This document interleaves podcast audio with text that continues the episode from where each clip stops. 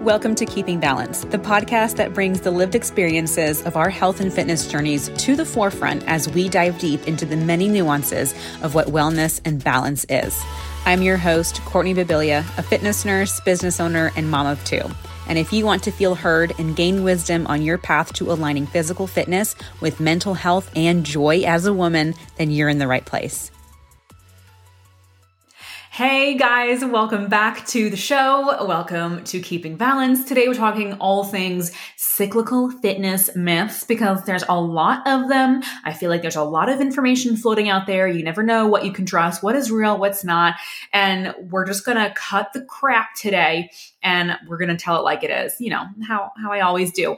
Um, this week is Thanksgiving. How the actually tomorrow is Thanksgiving. How the heck did that sneak up on me? Probably because I live in the desert and I have no concept of seasons right now. Like the other day, I went and got my nails done. And I was thinking, ooh, I really want Christmas tree green. Like, not that I was in the mood for Christmas, but I wanted that essence, that greeny green, you know? And so I asked the lady at the counter, I said, I'm looking for a, a, a Christmas tree green. Can you help me? And she goes, Ooh, pretty early for those vibes, huh? And I had to sit there and think about it. I was like, is it May? Is it June? Is it October? What actual month is it here in Arizona? Um, but apparently it's Thanksgiving. And sure, that might be a little early for Christmas, but at the same time, not at all. I literally need the physical reminder on my body, on my person, in the form of like decorating my own human tissue to remind me that it is the Christmas season. Because seriously, with it being 80 degrees right now, I could walk into Target and pretty much accept, expect to see Fourth of July stuff, uh, Easter stuff. You know, who knows? It's that's all fair game with this weather. Um, but yeah, so Thanksgiving is tomorrow for the first time ever we're going to somebody else's house for Thanksgiving that's not a family member. We're going to our friend from Tennessee's house, but he his mom lives here in Arizona, so we're actually going to get to see him. And I'm going to bring some Brussels sprouts. I call them what do I call them? My bangin' balsamic Brussels. Yeah, the triple B all you got to do is roast some Brussels sprouts with some red onion, some bacon, and then sprinkle on goat cheese and balsamic glaze, and it's just freaking delicious. I mean, who doesn't like a good crispy Brussels sprout, especially when there's bacon and goat cheese involved? Oh my gosh. So, the other thing though is that this is my first gluten free Thanksgiving. Ugh. Now, okay, this is a whole thing because the reason I'm going gluten free right now is because, um, well, let's just put it this way there's an 80% chance that eating gluten is making my Hashimoto's worse. And that is because of this thing called molecular mimicry, where, first of all, every autoimmune condition has some element of gut dysfunction in it um, specifically what laymen call leaky gut syndrome, but what professionals call uh, intestinal hyperpermeability, where essentially those gap junctions that hold all of your gut lining together are inflamed, they are weakened, and so things can pass through your cell wall that normally wouldn't be able to pass through. And in the case of gluten, because that molecule is so similar to thyroid hormone or to thyroid, your body will, in the presence of an autoimmune condition, it's going to amount an attack on my thyroid every time I have gluten. So, not fair, not cool.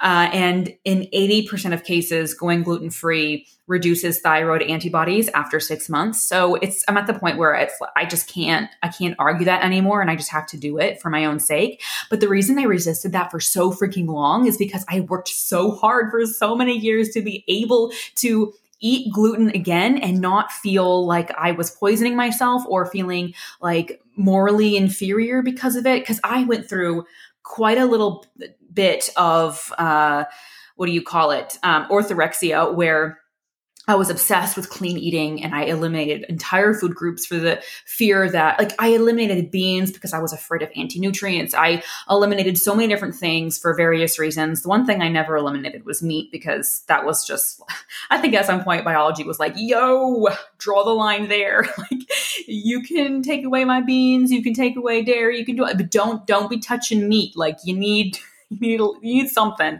Um, so never actually went that route, but, um, I basically eliminated every other other thing in the uh, animal king in the plant kingdom for fear that I was, I mean, a bad person essentially for eating these other things. And if I eliminated them and if, if I ate cleaner, then I would be a better person. You know how that goes. It's just so yucky. Um, so I worked so hard to be able to eat gluten and not feel like I was um, betraying myself, honestly. So worked so hard to get there. And now we're right back in a place where I've got to actually eliminate it for a real reason. So damn it.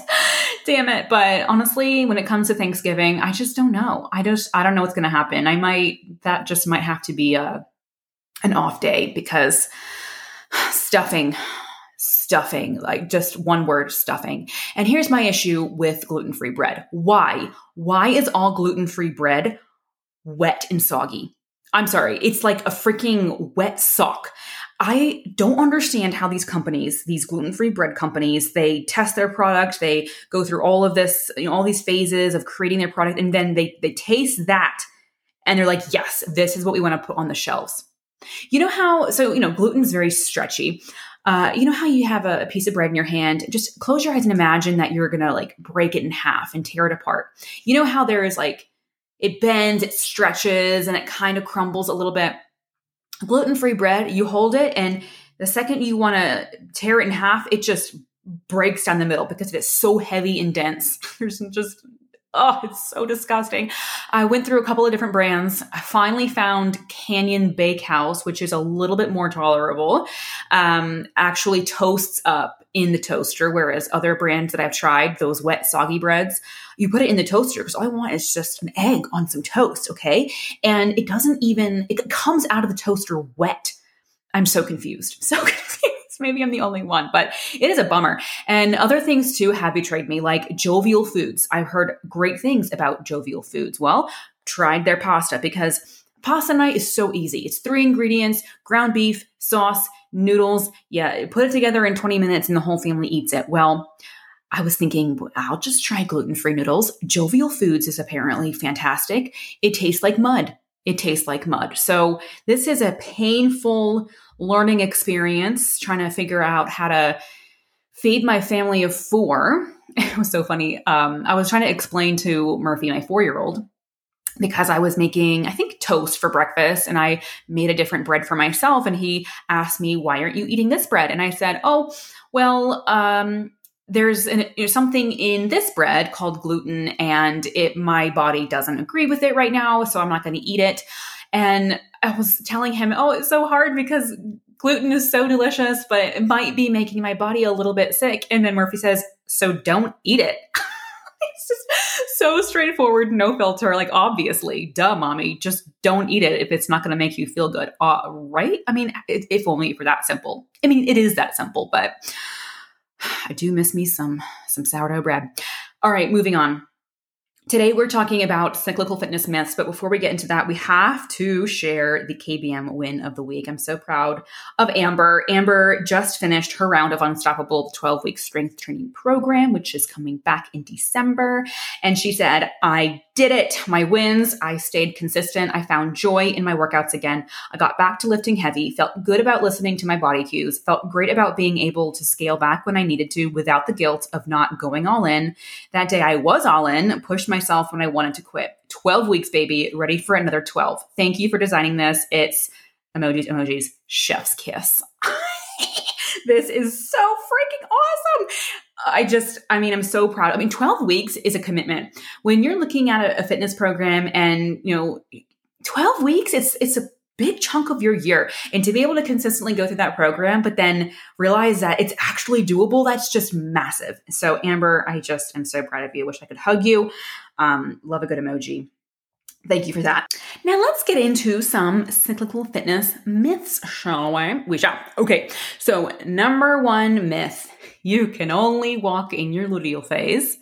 And that that recommendation is representative of all cyclical fitness as a whole. This is kind of like a two for one myth, uh, which leads into a third myth that cycle syncing is the same thing as cyclical fitness. Let me start with that one actually before we get into the other.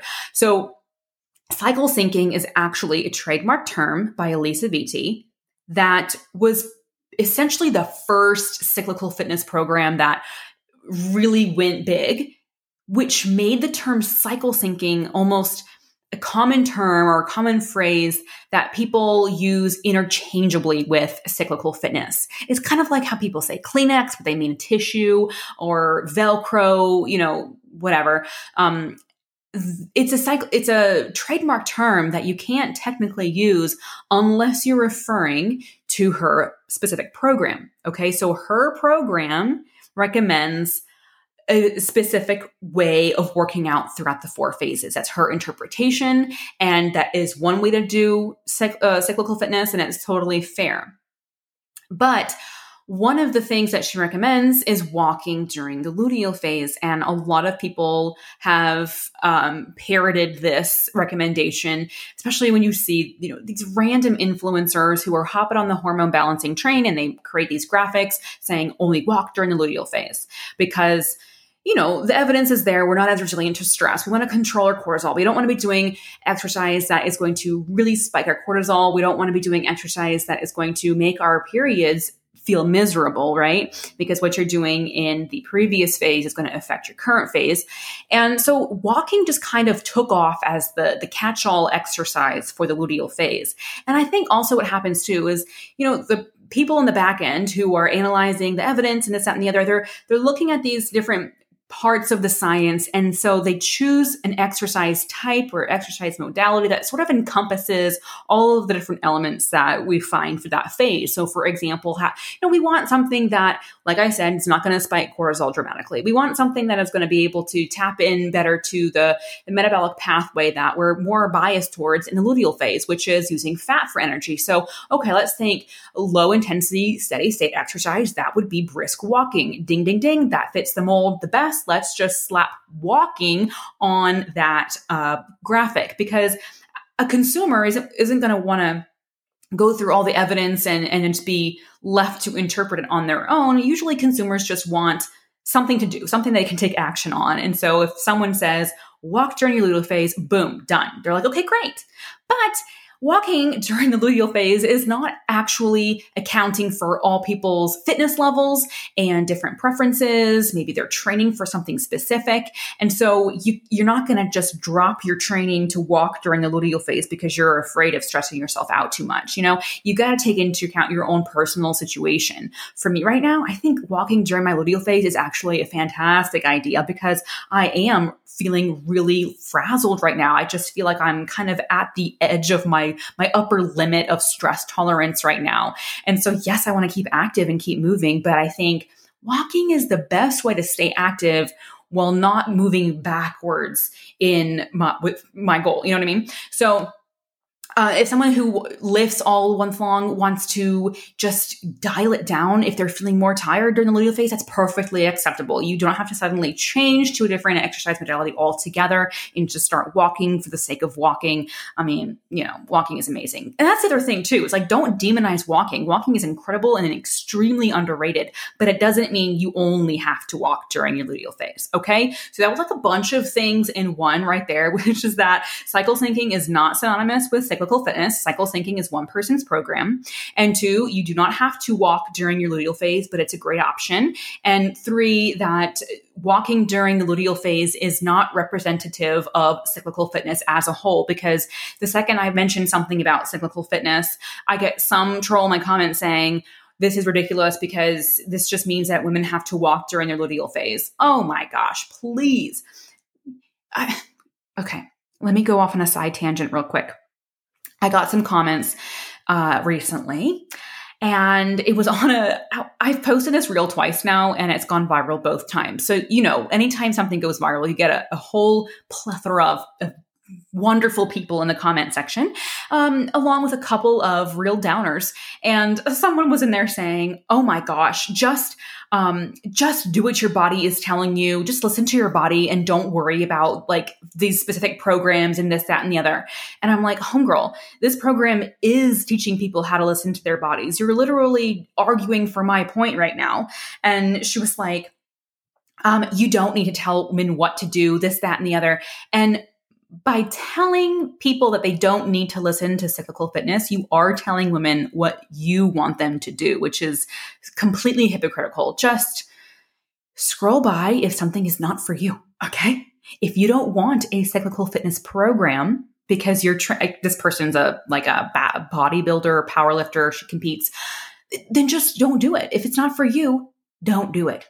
But for a lot of women, this is incredible information and life changing information. So why would you not want to celebrate that for women who are benefiting from it and becoming more active because of it? I just don't understand negative people on the internet. Oh my gosh.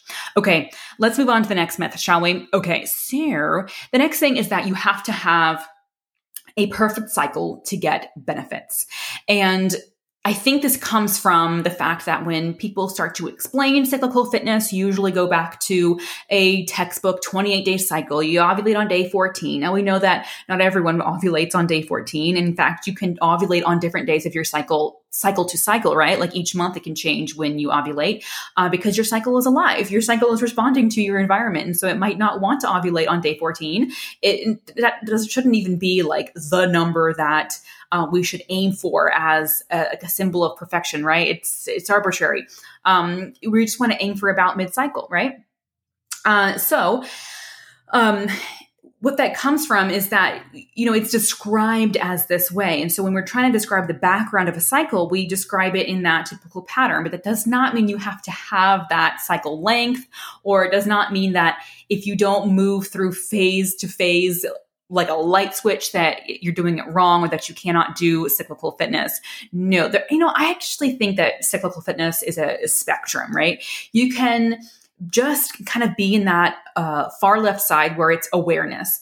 And even that is life changing, where you're just observing what's happening to you throughout your entire cycle, seeing if there are patterns, seeing if, if there are things that you can adjust that might make you feel better.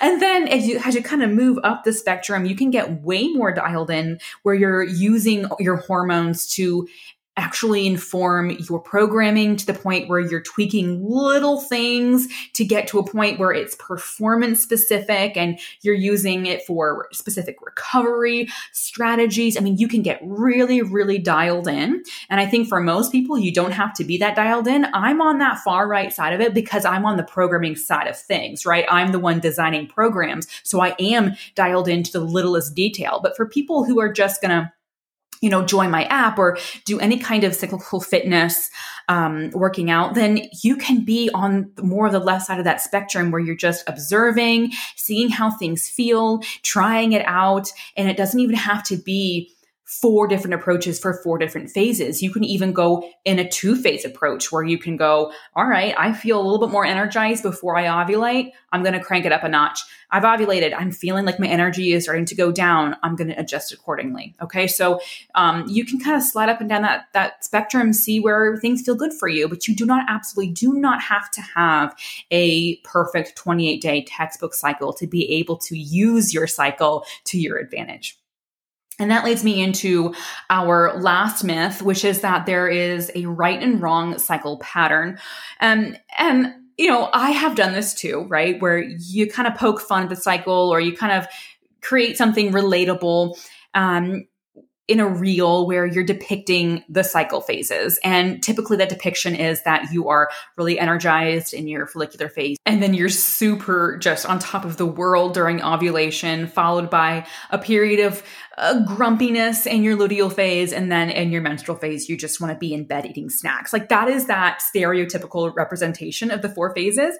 And inevitably, especially when things go viral, like I was saying before, you get people in the comment section who are like, but that's not my cycle pattern whatsoever. I'm actually in bed during my ovulatory phase. And then I'm on top of the world during my period. I lift the heaviest during my period. I feel the strongest during my period. Or I um, feel absolutely dead the few days before my period. And the second I start bleeding, I feel like I could go run a marathon. You also get people who say, I actually get a huge burst of energy the day before I start bleeding. And then I'm back to feeling really low the day I start bleeding.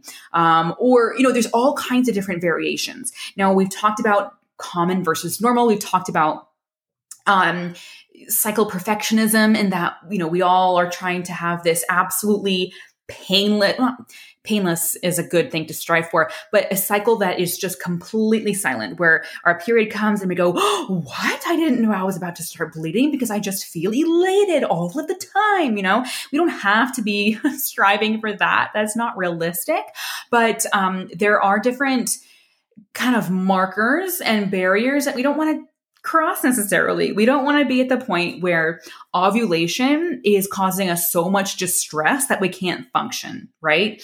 We've talked about this. We don't want to be at the point where our period makes us feel like we cannot get out of bed for five days.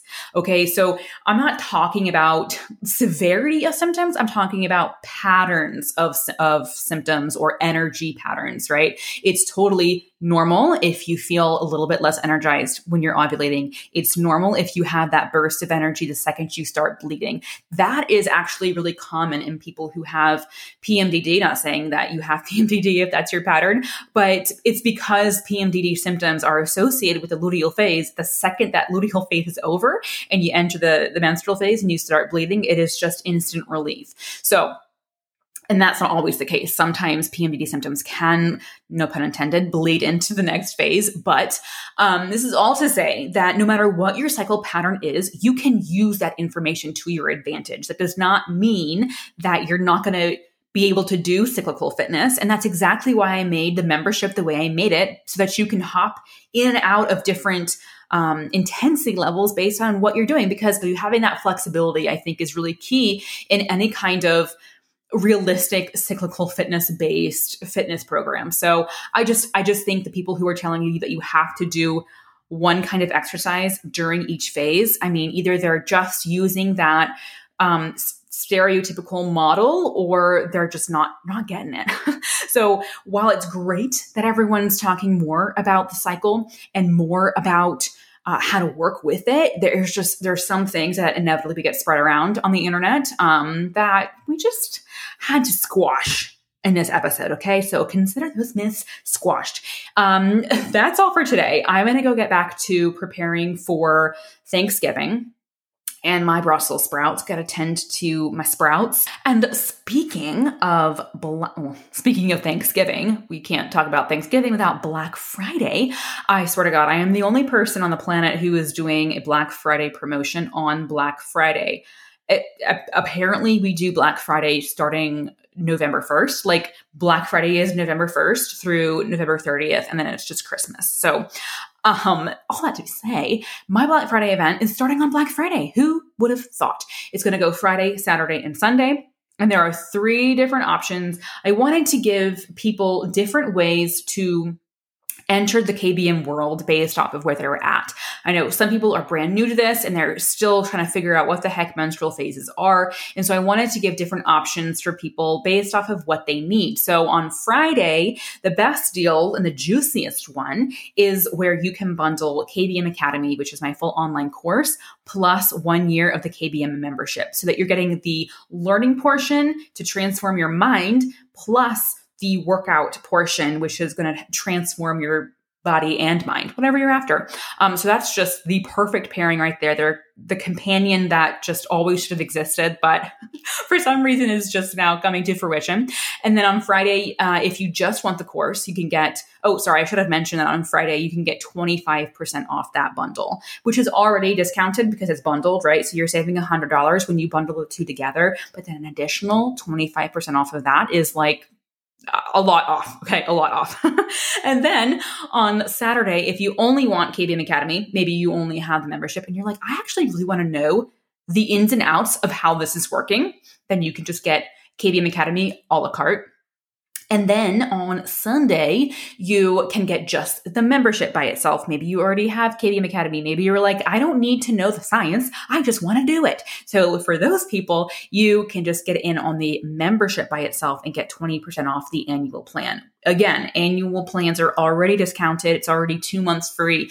But then 20% off of that, I think it's a 150 for the whole year, which is literally the price of one session with a personal trainer. So this is going to be an awesome event um, with lots of different opportunities. Each of those offers is only going to be available on the day that I set. So for Friday's bundle, it's only going to be available available Friday, um, et cetera, et cetera. So you want to make sure that you are. Uh, checking your email for my emails and then I will also be posting everything on Instagram and you know you can actually hit the little star and add me to your close friends, or you can turn alerts on so that you don't miss anything that I post. Um, that's probably the best way to make sure you don't miss something. So there it is. If you have any questions, just DM me. You can email me. You know, I'm here. Um, love you lots. Have a fantastic Thanksgiving. We'll chat soon. Love you. Bye.